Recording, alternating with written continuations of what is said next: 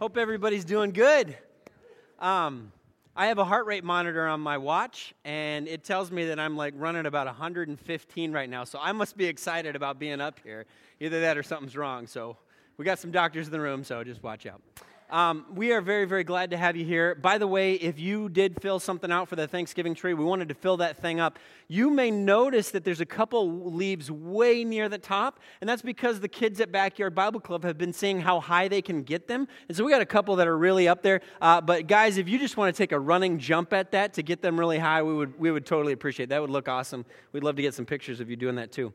Um, so we are in the third part of the series that we've been doing, talking about do not fear. Do not fear. So if you have your Bibles and turn to John chapter uh, 14, it says 10 on the screen because the guy who puts these slides together is a knucklehead. But John chapter uh, 14 says this, verse 27 says this Peace I leave you, my peace I give you. I do not give to you as the world gives. Do not let your hearts be troubled, and do not be afraid. Uh, not infrequently, and I, I, suppose this is probably something that's common to most families, certainly most children. Uh, for some reason, there's something about the nighttime that scares them. Like most of us are excited to go to bed, sleep solidly through the night, but it seems like something before the age of five or six, it just terrifies kids. And so you have to have night lights and you have to have teddy bears, and even all that doesn't do it. And they have special blankets, and you're just like, these kids are armed when they're, they're ready to go to bed, but there's still something under the bed, there's still something in the closet, there's still something to scare them. And so, not infrequently, and when I say not infrequently, it feels like most nights, I have a five year old son that kind of I wake up next to in bed and I look over and I'm like, oh, there he is again. Something scared him during the night.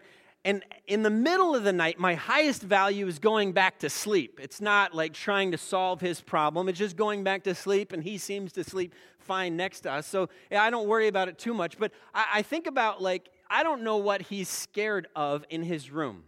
Now, I've asked him at different occasions, it's been different things. Sometimes it's ghosts. All right, that seems sensible. Sometimes it's pirates. That doesn't seem so logical, buddy. I'm not sure there's pirates in your closet, but I don't know. I guess I don't know what pirates do in their spare time. Sometimes it's ninjas, sometimes it's spies, but it's all whatever it is. And he gets scared and he wakes up and he crawls into our bed and he falls back asleep. Now, here's the thing that kind of surprises me. At least in his little mind, there are pirates about 25 feet away but he can still go back to sleep if he's in bed, in the same bed with his parents. We don't have to solve the problem. We don't have to take away the pirates. We don't have to take away the ninjas. As long as we're nearby, he seems to be okay.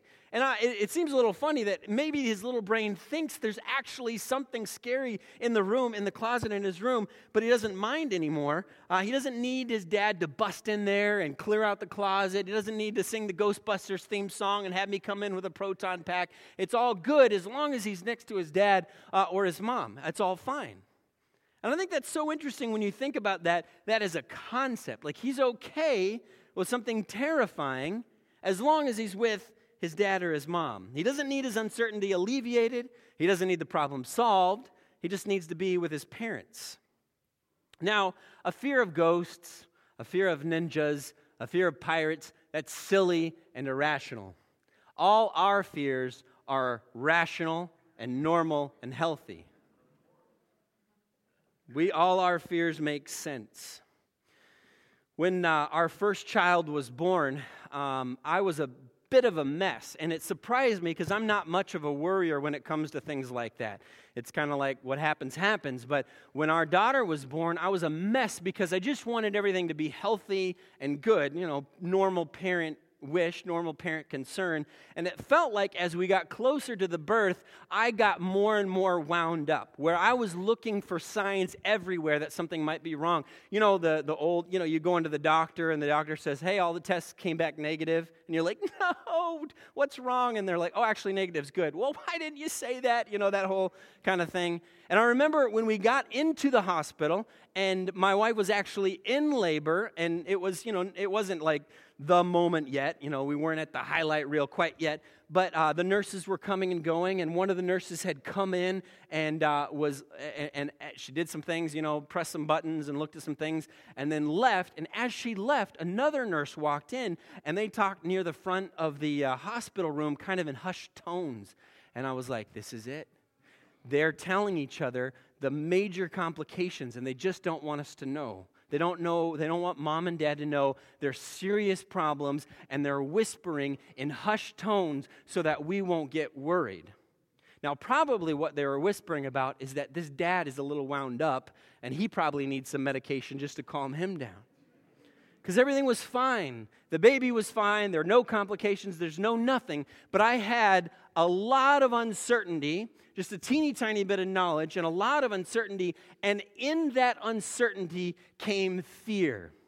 And I think that's true for all of us. When there's uncertainty, it's a huge opportunity for fear. It doesn't matter what it is. It can run the spectrum, right? It can be things as little as did I leave the garage door open when I left home, or is the stove on? Uh, to all the way to things like, um, you know, is this just a headache or is it something more serious? Or it can even it can even get as broad as like, what is God doing in my life, and doubts and uncertainty about what God's up to. And into those uncertainties, it is natural and normal and usual for fear to kind of like come in and set up camp when we don't feel certain, when we don't have certainty. Uncertainty creates opportunity for fear. John chapter 13, just a chapter earlier from where we were, Jesus kind of drops this bombshell of uncertainty on his disciples. Now remember, they had left their careers. They had left their career path, promising careers, promising young fishermen, and they had left that to follow Jesus, and they had been following him around for quite a while. They'd kind of like said, Okay, we're all in with you, Jesus. And Jesus says, Okay, that's great. I love that you're following me. I love that you're all in. You have to give up your life for me. By the way, I'm leaving. And they were like, whoa, whoa, hey, what? John chapter 13, verse 33. This is what he says to his gathered disciples My children, I will be with you only a little longer. You will look for me, and just as I told the Jews, so I tell you now, where I am going, you cannot come. Drops the bad news, and then Jesus does a thing we all do. We like try to rush on to something else because we don't want to deal with the bad news. And then he gives this like more quotable Jesus in the very next verse. A new command I give you love one another as I have loved you. So you must love one another. By this, everyone will know that you are my disciples if you love one another. That's good stuff. That's good Jesus stuff. But the disciples aren't having any of it. You know, I don't, they're not sitting there like writing that down because that's good stuff. They're like, whoa, hit the brakes, buddy. Hang on. What was that first part? And look at the very next verse, verse 36. Simon Peter says, wait, wait, wait, wait, wait, wait. All this love stuff, that's fine. That's good. But where are you going? You just kind of dropped that on us. Where are you going? Jesus replied, Where I am going, you can't follow. Come on, Jesus, stop being so cryptic. Just tell us where you're going. Later, Thomas would say, Just tell us the way where you're going. And Peter says, Well, well can't, why can't I follow you now? And he actually goes on to say, I would, I would die for you, Jesus. And Jesus is like, Really? You would die for me? Actually, you're going to deny me three times. He goes into that whole thing. But you can tell that they're uncertain. They're not sure what's going on. They have kind of changed the direction and the course of their lives to follow Jesus, and Jesus has just created a ton of uncertainty in their lives, and fear has come rushing in, as it would, as it would all of us. What is going on? In uncertainty, we want specifics, we want details. We want answers. And instead of giving them all the details or all the answers, here's what he says in the midst of their uncertainty in John chapter 14, verse 27 Peace I leave you, my peace I give you. I do not give to you as the world gives. Do not let your hearts be troubled, and do not be afraid. Here's the thing, folks discipleship, if we're really serious about following Jesus, it will lead us into uncertainty. God will ask us to do things that we are not sure about. He will ask us to take, take steps in directions that we can't see the end of. He will ask us to do things that we don't have completely mapped out, and we don't have our planners, and we don't have our day schedulers, and we don't have every dot, uh, I dotted and T crossed. He will ask us to do things. He will lead us into uncertainty, saying, Trust me, and we're going to be like, mm, I don't know. And so a lot of us will say, You know what? I would rather feel safe and stay in the status quo and not fear, feel that fear and just stay here and just kind of do this thing and not love that person and not be generous to that person and not give to that person because that leads me into uncertainty. Discipleship will lead us into uncertainty. And the question is how do we experience peace even in the midst of uncertainty rather than fear? How do we experience peace rather than fear? So, what we're going to do is we're going to walk through John chapter 14 verse 27. And again, for some reason, I kept putting John 10 on the slide. So it's not John 10, it's John 14, verse 27. I cannot tell you how many times in my life growing up uh, that I had a thought and I thought, this is a good idea. This should work. And I was always pretty confident in those ideas right up until the moment of execution. For example, this ramp should be just steep enough to get my bike over the fence. This branch should be strong enough to hold my weight. This garbage bag should act like a parachute if I were to jump off the roof. Unrelated, I've broken a number of bones in my life. I was a, a, trial and error kind of kid. That's the best way I learned. And it wasn't for lack of having plans, they were just always bad plans based on bad information and, and, and lack of knowledge. We are taught, we are taught to believe that peace should be at the other end of preparation. If we have all our ducks in a row, if we have our, all our, our, our things figured out, if we have our resume filled out, if we have everything done just so, if we have all the right people called, if we have everything figured out and taken care of, we should experience peace. And certainly we do to some degree. But we feel like peace is at the other end of preparation. In other words, this savings account should be large enough to keep us safe. This diet and exercise routine should keep me healthy for a long time. This degree should open up lots of opportunities for me.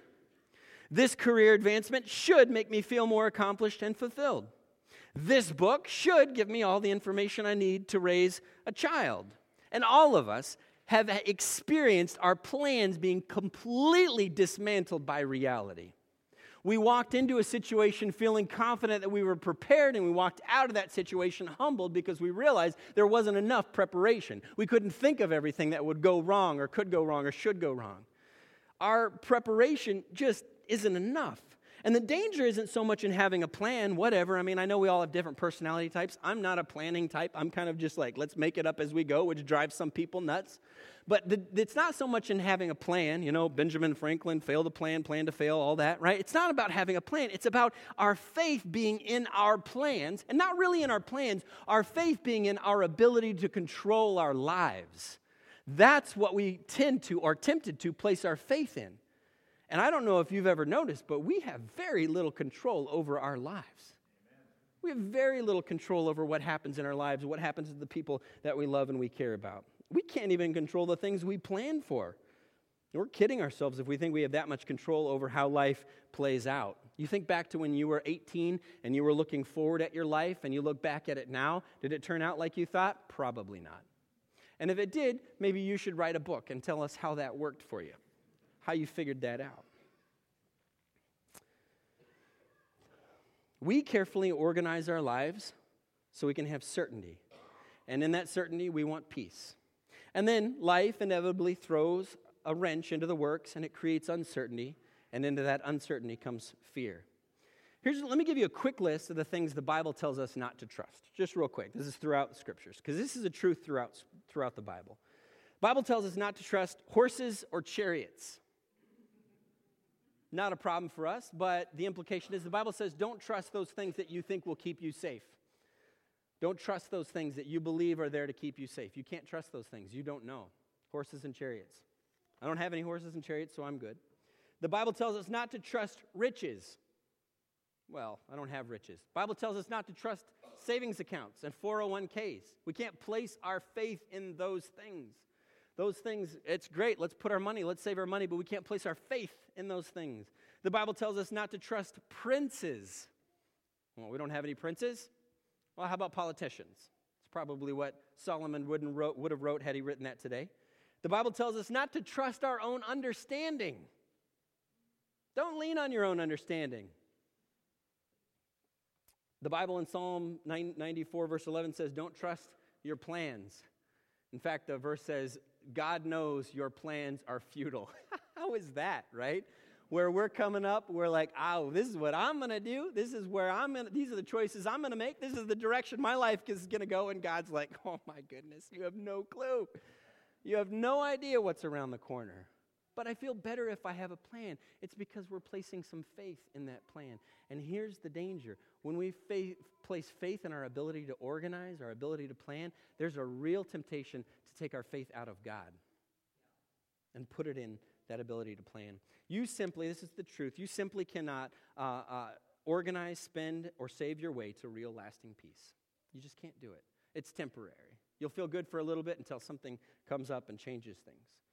Instead, John 14, verse 27 says, Peace I leave with you, my peace I give you. You cannot create it. It's mine, and I give it to you in the midst of uncertainty. Peace is not a result of preparation, planning, or control. It's a gift from Jesus. And that's a tough one for a lot of us. That's a tough one because I just want to know what's happening. We are backseat drivers in life with God. Where are we going, God? Don't worry about it. I got it. Well, shouldn't you make this turn? Don't worry about it. Hit the brakes, God. No, no, no. I've got it. God, I don't know. And we want to grab that wheel. We're backseat drivers. Peace is not a result of preparation, planning, or control. It's a gift of Jesus. Peace I leave with you, my peace I give you. Second part of this verse goes on to say, I do not give it to you as the world gives it. It's kind of interesting. Strange phrase. I do not give it to you as the world gives it. Kareem's grandfather uh, used to have a response when someone would tell him, Have a nice day. And he would say, Don't tell me what kind of day to have. You can use that. Some, that's free. Some of you are like, mm, Write that down. It's a good one. Now, it's kind of funny, right? Like, don't tell me what kind of day to have. Like, well, what's his problem? He's, you know, grouchy, right? And I don't know why he did it exactly. Maybe he didn't like people. Maybe he wanted to have a bad day and he didn't need some well meaning stranger coming in and telling him to have a good day. I want to have a bad day. Don't tell me what kind of day to have. I don't know why he did it. But what he does is kind of interesting because it proves that that sentiment, that common sentiment, every time we interact with people, we're like, hey, have a good day. You have a good day too, all that sort of thing. He, it proves that that's hollow, right? Because when he comes back at us and say, don't tell me what kind of day to have, you're like, I, I mean, I don't actually have any control over the type of day you are going to have.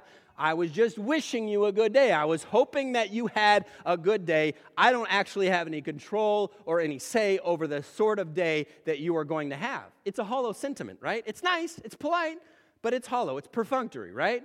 And we know it's perfunctory because we've all messed it up.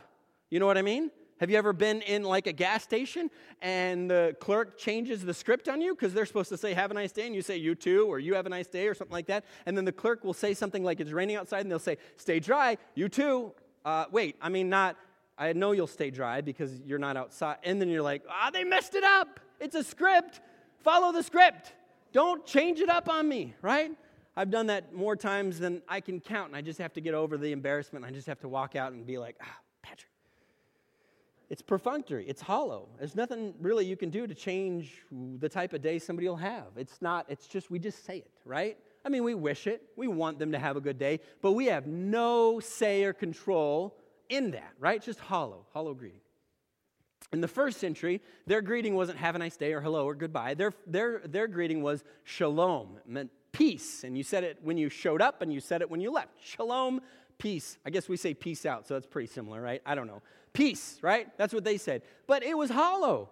They can't control the peace you have or the peace you experience in your life. It's just like, hey, peace. It's a nice thing to say. And I think what Jesus is saying here, I don't offer that gift of peace. I don't offer you shalom as the world gives it, who has no power over whether or not it actually happens in your life. It's just hollow, it's just a, a social nicety. I offer it to you not as the world gives it. I have substance. When I say I give you peace, it has substance. I'm not just giving you some empty blessing.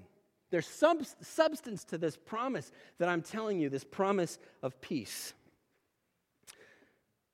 I do not give my peace to you as the world gives to you. Think about this.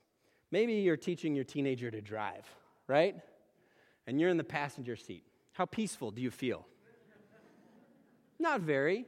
And maybe your son or daughter is well meaning and they're driving along, about to rear end somebody, or about to run up on the curve, or about curb, or about to hit a tree, right? And mom or dad is in the passenger seat, and they're obviously a little uneasy. How would you feel as a parent if your son or daughter turned to you and says, "Do not fear, have peace"? That would do nothing for you, right? Because they have, they, they cannot control that because they're not controlling the car very well. That's the problem. It wouldn't help you at all. You remember the Bobby McFerrin song? Basically, his one hit. Don't worry, be happy. It's a nice song, right? Ah, oh, you, you hear it you're like, ah, it's a great song. It's a terrible song. Do you know why it's a terrible song? Because it, it doesn't help anything. It's so unhelpful. Do you remember the lyrics to the song? Don't worry, be happy. Landlord sa- says the rent is late. He may have to litigate. Don't worry, be happy. How does that help the situation? That, don't worry, be happy, does not pay the bills, Bobby McFerrin. It doesn't help this situation. It's an empty, hollow platitude. When we say have a good day, it's an empty, hollow platitude. We may wish it on them, but there's no power that we have to give it to them. And Jesus says, I give you peace, not as the world gives. I have the power. And he was about to back up this promise of peace with something incredibly important. It was, it, he was about to give a guarantee. And here's why he was about to take care of the uncertainty of death on the cross. He was about to take care of the uncertainty of whether or not God loves us on the cross. He was about to take care of the uncertainty of our eternal future on the cross. And every time we had questions about those things, he could point to a real, tangible moment in history and he could say, Here's why you can have peace because of what I did for you on the cross. So when Jesus comes along and says, Don't worry, be happy, there's substance to it because he has done something about it, because he has the power to do something about it. When Bobby McFerrin comes along and says, Don't worry, be happy, it's just like, that's a nice song, and it'll last me about three minutes, but at the end of those three minutes, I don't have peace anymore. The promise of peace is backed by the life, death, and resurrection of Jesus Christ. That's good news. Finally, the third part of this passage says this Do not let your hearts be troubled, and do not be afraid. Do not let your hearts be troubled and do not be afraid. You've probably all heard some pretty wild stories about the lengths parents go to protect their kids. Um, some teachers, not our teachers here at church, but some teachers have shared horror stories about the things parents have done because it's nice when parents protect their kids, like, all right, put on a helmet, that sort of thing, put on your seatbelt. But we have created a term because it's gone overboard. We've created a term in our society to describe parents who are overprotective, right? What's, that, what's the term? Helicopter parents, right? You don't find that term in the Bible, right? Not too much. We've created a term for overprotective parents. And these helicopter parents, the primary way that they do this, it's not just like, hey, put on a helmet, put on knee pads, put on elbow pads, all that kind of stuff, right? I mean, I mean, skin, knees, and, and, and elbows are part of growing up, right? But whatever, that's fine. Put on all those things. The helicopter parent, it's not that they're just protecting their kid. What they're wanting to do is, is create an environment in which everybody else caters to their kid. That's the difference between being a protective parent and an overprotective parent. Let me give you an example. One parent uh, had a notarized letter that they brought into class at, during the school year, notarized. And you're already like, oh, great. Notarized letter. And the letter had three demands for their student on it. Number one, nobody in the classroom was to have gluten. Now, their child wasn't allergic to gluten. Their child didn't have a gluten intolerance, but they as a family had decided not to eat gluten, and this, according to their letter, they didn't want their child to feel left out if other kids were eating gluten. Some of you are like, I don't know about that. Helicopter parent. Sounds good to me. Number two, the class had a seating chart. And as you know, if you've ever worked with kids, sometimes you need to put certain kids in certain places, away from other certain kids. Demand number two my child gets to select who they sit next to every day. Demand number three my child needs to be exempt from history class. Now, this one I can get behind, actually, because there's some classes. I did not like in school. I can, I can get this. But here was the reasoning according to the letter is because the child is too advanced for your history class. They're not advanced for the advanced history class, advanced enough, but they're too advanced for this history class. So they're in like history limbo. So evidently your child is just not going to learn anything because they're not advanced enough. And what parent doesn't think their child is advanced enough? I have got a better idea than trying to fix the world for your kid. Fix your kid.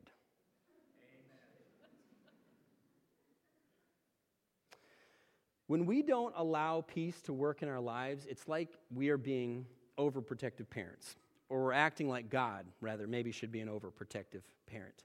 We want God to change the world for us, for our peace, for our benefit.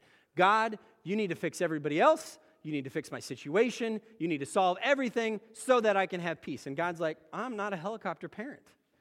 You know that? God allows you to skin your knee, God allows you to fall down.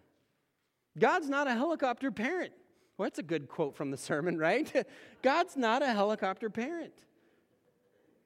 Next time you wonder why God doesn't bust in and just fix your situation for you, maybe He's trying to fix you. Maybe He's trying to help you develop peace rather than creating it in the world so that you will just naturally experience it because it doesn't actually transform who you are. Because we are being, as disciples, are being transformed into the image of Jesus. This is the guy who could take a nap in the stern of a ship during a storm. That's some kind of inner peace, isn't it? At the end of this whole speech, where Jesus has told them, Hey guys, I'm leaving, I'm, I'm out, I'm going somewhere, and I can't tell you, just trust me.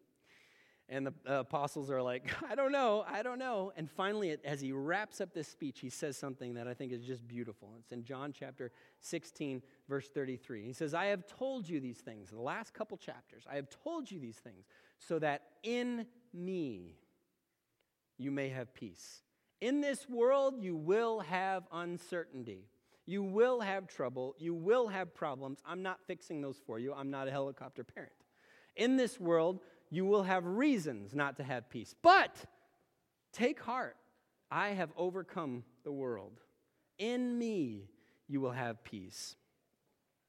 You don't have to make sure your world is just so, just right. That's not going to happen anyway. Peace is not an absence of those things which would cause fear or uncertainty. Peace is allowing God to move into the uncertainty of our lives. Like Liam, it doesn't matter what's in the closet. It could be monsters, ninjas, pirates, ghosts. It doesn't matter as long as he is with his parents. It doesn't matter. Discipleship can lead to a lot of uncertainty in our lives. Following Jesus raises a lot of questions. And I think that most of us, because of fear, we choose to live sort of a status quo Christianity. We don't risk very much. We don't, we don't exercise faith very much, and this is a charge to me as much as anybody else. But I, I, think we choose to live sort of a status quo Christianity, a Christianity that sort of balances between that's too uncertain, that's too far out, that's too risky for me. I, will, I would rather live in certainty and kind of just do my own thing than, than step out in faith and risk that uncertainty. But understand that it's when you step out in faith into that insert, uncertainty that God can give you His peace, His gift of peace. And ironically enough, when we stay back and we just hold it together and we try to just live and we live in fear, it's no wonder that his peace can't exist in us because we haven't stepped into that. We haven't stepped into that, that faith where his peace works. I think that's important as Christians to understand that maybe the reason we aren't experiencing the peace that we want from God is because we aren't risking anything in faith. So, this question for you as we wrap up where is the fear of uncertainty holding you back from deeper, bolder discipleship? Where is the fear of uncertainty holding you back from deeper, bolder discipleship? Let's pray. Father in heaven, Lord, I am grateful uh, to be a child of yours with all the, the blessings that that entails, Lord. And I just pray that you would forgive me for when I've taken those blessings and I've lived, still lived in fear and not lived in faith and not experienced your peace because of, uh, of what I've chosen to do. Lord, help me understand that in you, you have the gift of peace for us, that you have the gift uh, of calmness and of, and of well being. And it's not in uh, making sure that we have all our plans figured out, and it's not in, in hollow, empty sentiments, and, and it's not in fixing the world around us, but that you're trying to change us, you're trying to transform us. And I thank you for that gift of peace. And I pray for our church family that we would experience that peace because we are living in faith. It's in Jesus' name we pray. Amen. You are dismissed. Happy Thanksgiving, everybody.